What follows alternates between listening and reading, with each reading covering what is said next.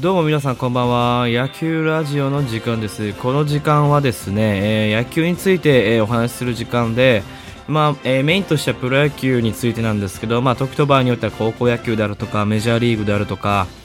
えー、あとはあの地方、えー、独立リーグですね。とはそういうね、えー、ことに関してもお話ししていくラジオに、えー、なっております。で今日はですね、えーまあ、いろいろあるんですが、えー、トピックスとして、えー、メジャーリーグ、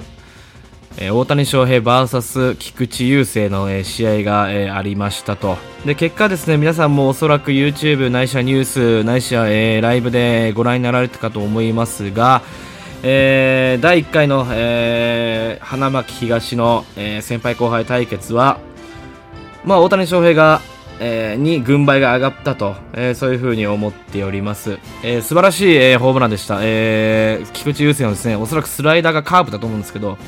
カーブですね、え、逆らわず左中間方向に美しい、え、ホームランを描いた大谷翔平君の、えまあ、今回は、勝ちじゃないですけどね、え、軍配が上がったんじゃないかなと。で、まあ、大谷自体ですね、まあ、ソロホームランを含めて3安打の、え、2打点の活躍だと。まあ、一方の菊池をですね、まあ、7失点というね、ちょっとまあ、えー、大きなね、失点を挙げましたけど、まあ、なんでしょう、日本の、えー、野球ファンを、えー、沸かした第一戦になったんじゃないでしょうかというところですね。で、ここで、まあ、えー、野球ラジオならではの視点で言いますと、えー、今回ですね、あのー、まあ、初めて多分花巻東ないしは日本の、えー、NPB の中で、えー、対戦することになった、えー、お二人のところだったんですけど、まあ、注目はやっぱりあの菊池雄星が投じたあのカーブをですね、えー、逆方向に打ったあの大谷翔平君の打撃力あそこにやはり、えー、賞賛と言いますかねあ素晴らしいなと改めて思いましたと。ま、なぜかというとですね、えーと、菊池投手ですね、まあ、ご存知の通り150キロを超えるストレート、しかも左投げと、まあ、なかなかあの希少価値の高いピッチャーであるんですが、まあ、そういう速いピッチャーの時にですね、ああやって逆方向に、え、打てる、まあ、その対応力を持った選手ってなかなかあのいないんですよね。ましてあの菊池雄星なんか日本で一番いいピッチャーですから、左の中では。やはりそういったピッチャーのですね、嫉妬を逃さずあの逆方向に、しかも一番深い球場の、一番左中間に持っていくあの打撃の、えー、クオリティの高さ、ああいったところにですね、大谷翔平の素晴らしさっていうのは詰まっていますので、まあ、もちろんあの、160キロ投げて、10本以上ホームラン打つといったね、凄さも兼ねてはいるんですが、まあ、プロとして当たり前の嫉妬を逃さず、しかもね、一番深いところに打球を飛ばすといったね、えー、ところができるところがやはり、えー、プロといいますか、まあ、超一流のゆえんだなっていうところが、えー、ありますと。まあ、まして菊池君に関してはですね、あのまあ、課題は、えー、できたんじゃないでしょうかと、制御力も含めてですね、まああのえー、要所要所で、えー、甘いコースに、えー、ボールを投げてですね、まあ、得点を、えー、重ねていってしまったっていうところが、まあ、次、登板機会の時にどう、えーはえー、反省を生かしていくかというところが、まあ、注目の、えー、ところなんじゃないでしょうかと。いったところですね、まあ、あの第2回、えー、野球ラジオを、え、開催するんですが、まあ、今日はですね、まあ、あの前回は12球団ざっくりと、お話ししたんですけど、まあ、今日は特に、えー、僕の好きな球団の阪神タイガースについてお話しできたらなと思います。今、阪神って、えっと、順位で言うとですね、えー、2位でしたっけ？確か2位なんですよ。あ、ごめんなさい、3位ですね。今日時点で、えー、6月8日18時52分の時点ではですね、えー、3位です。この3位の阪神をですね、今後どう見ていくかっていうところ、ここを注目していきたいなと思うんですけど、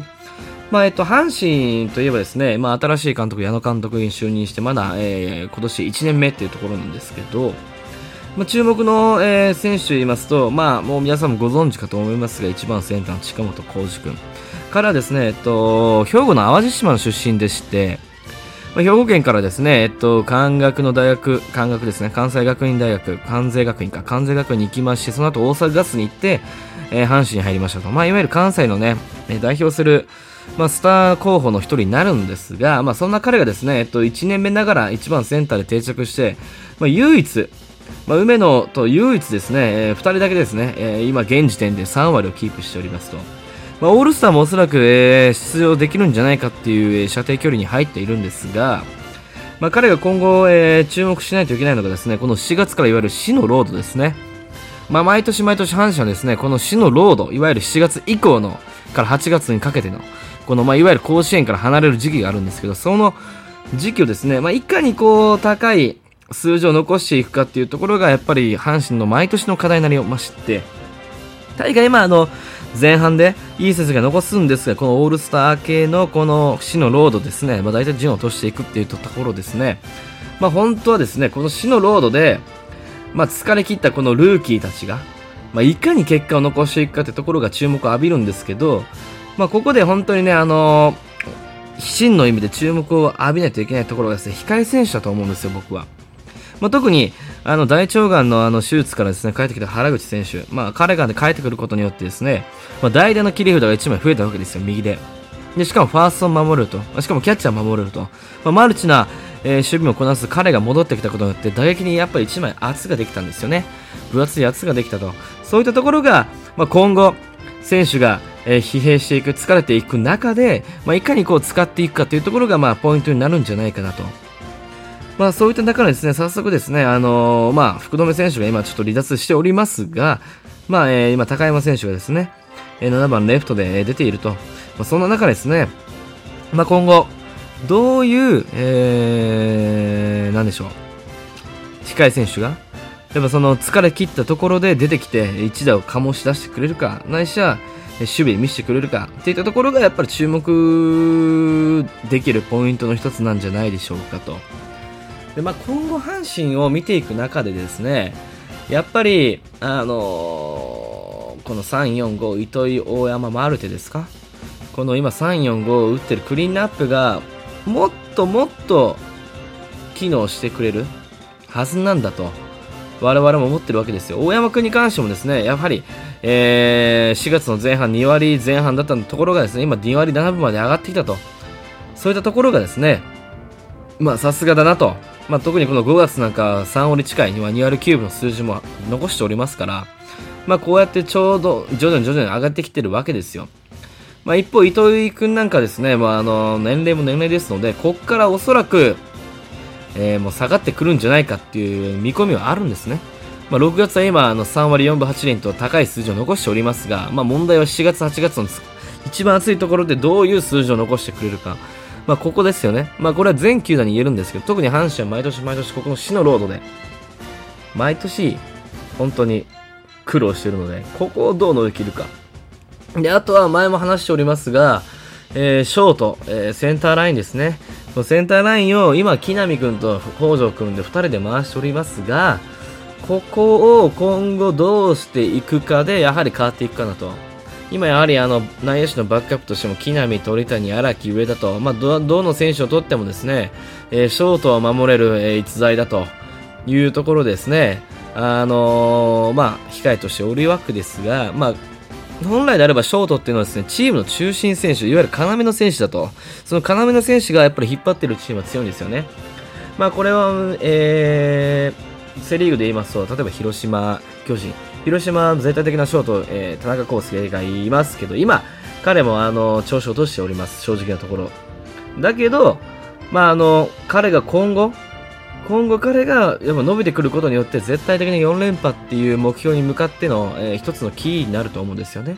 だから今、逆、裏を返せば、彼が機能しなくても1位になれるっていうことが、この広島の磁力といいますか、まあ、底力といいますか、そういったところが、あの、強調の要因なんじゃないかなと思うわけですよ。まあ、一方、巨人ですね、絶対的なショート、えー、坂本勇人が、やはりいる中でですね、まあ、センターラインも硬いですよね、えー、坂本丸と。で、これもまた前僕もあのお伝えをしておりますが、えー、セカンドとキャッチャーですよね。巨人に関しては。まあ、セカンドに関しては西俊久が引退してから、もう一向に固定の選手が現れないと。まあ、今調子のいい若手を順繰り順繰り使って、なんとか、なんとかその場をしのいでおりますが、やはりここが今後、誰に固定されるかっていうところで、本当に、えー、なんでしょう。今後、順位を上げていく一つのキーになってくるんじゃないかと。まあ、今は若林君が、えー、守っておりますけど、まあ、ここに本来で言えば吉川直樹が現れるわけですよ。だけど、ここに現れないっていうところ、まあ、これは怪我とかの影響もあるんですけど、まあ、本来であればここに、ね、田中俊太であるとか、吉川直樹が来るとか、山本、ね、康弘が来るとか、まあ、そういう選手がですね、まあ、誰かがやっぱり固定されないといけないわけなんですよ。まあ、やっぱそこがね、しっかりとこう固定されてるっていうチームがね、今やっぱ数少ないです。12球団見てもですね。まあ、ソフトバンクぐらいじゃないですかと思うわけですけど、ソフトバンクも実はセカンドっていうのがですね、あの、固定できてないんですよね。明石、川島、慶三、えー、まあ、ホンダ引退しましたけど、まあ、そういった選手がじゅんぐりじゅんぐりやってるわけですよ。だから、真の二遊間っていうところがですね、実はいないんですよね。正直なところ。去年の西武、去年の西武はですね、源田、浅村と、もう絶対的な二遊間がいた中でセンター、秋山、キャッチャー、森友やってしっかりとした軸ができたわけじゃないですか。だからあんだけ強かったんですよ。まあ、もちろんそれだけじゃないんですけど、要因は。だからやはり強いチームの特徴としては僕何回も言いますけど、センターラインが強いチーム何度言っても強いですと。だから、もちろん野球知らない人とかですね、えっと、こういうラジオを聞いて、まあ、あの、野球好きな人と話すときにですね、あの、まあ、話してほしいんですけど、あの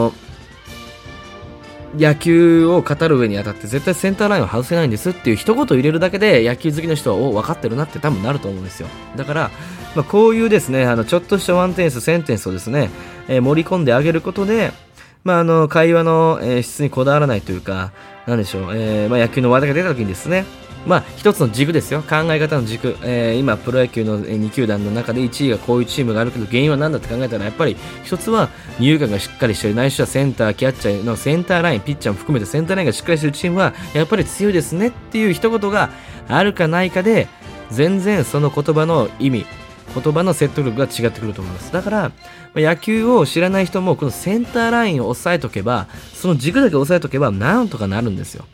だから、まあ、なんでしょう、えー、よく、あのー、ね、えー、まあ、メジャーのところを知らない、メジャーのところしか知らない選手ばっかり、こう、例えば大谷翔平だったらもう誰でも知ってると。えー、清宮幸太郎も誰でも知ってると、菊池雄星誰でも知ってると、まあ、そういうところも抑えるのも大事なんですけど、えー、時間がない中で、ちょっとこいつ野球が好きだなって思わせるポイントの一つとしては、例えば、カープの、えー、安倍雄三、安倍、えー、雄三じゃないな、えー、安倍選手が好きであるとか、も、もしくは、えー、カープで言うと、ごめんなさい、カープで例えますけど、堂林が好きだとか、またまた、えー、西武で言うと、金子侑司の俊足の足の速さがいいとか、まあ、そういう細かいところの選手を1人ピックアップして調べ上げると、おお前知ってんなってなるわけですよ。まあ、これはあのどの話のことでも活躍できるんですけどね。サッカーでもそうですよ。サッカーでもそう。あの長友、本田だけ抑えとくっていうよりかは、えー、闘莉王であるとか、ね、山口蛍であるとか、まあ、ちょっと有名どころかもしれないですけど、そういうところにフォーカスを当てると。ましてや、あとは、えー、佐藤達也だったかな？違い、ごめんなさい。えっと、ごめんなさい。僕もそこ曖昧ですけど とか。まあちょっとさ、そういうちょっと、あのー、その地方で有名な選手とかね、あのー、そのチームで有名な選手、1人ピックアップしていくことで、まあまあまあまあまあ、なんとか話せる域にはいけるんじゃないかっていう、まあごめんなさい。全く野球とちょっと離れましたけど、まあそういったところも考えれますので、まあ野球好きじゃない人も野球好きの人も今後はこういうラジオですねあの聞いていただけることでなんとかなんとか、えー、野球に興味を持ってもらえたらなというところで今日の、えー、放送は終わりたいと思いますまあえー、まあ今週1やってますけど、まあ、内容によっては週2回やってもいいのかなって最近思ってますので、まあ、そこの声も踏まえまして、ちょっと一度聞いていただけたらなと思います。えっ、ー、と、本日はありがとうございました。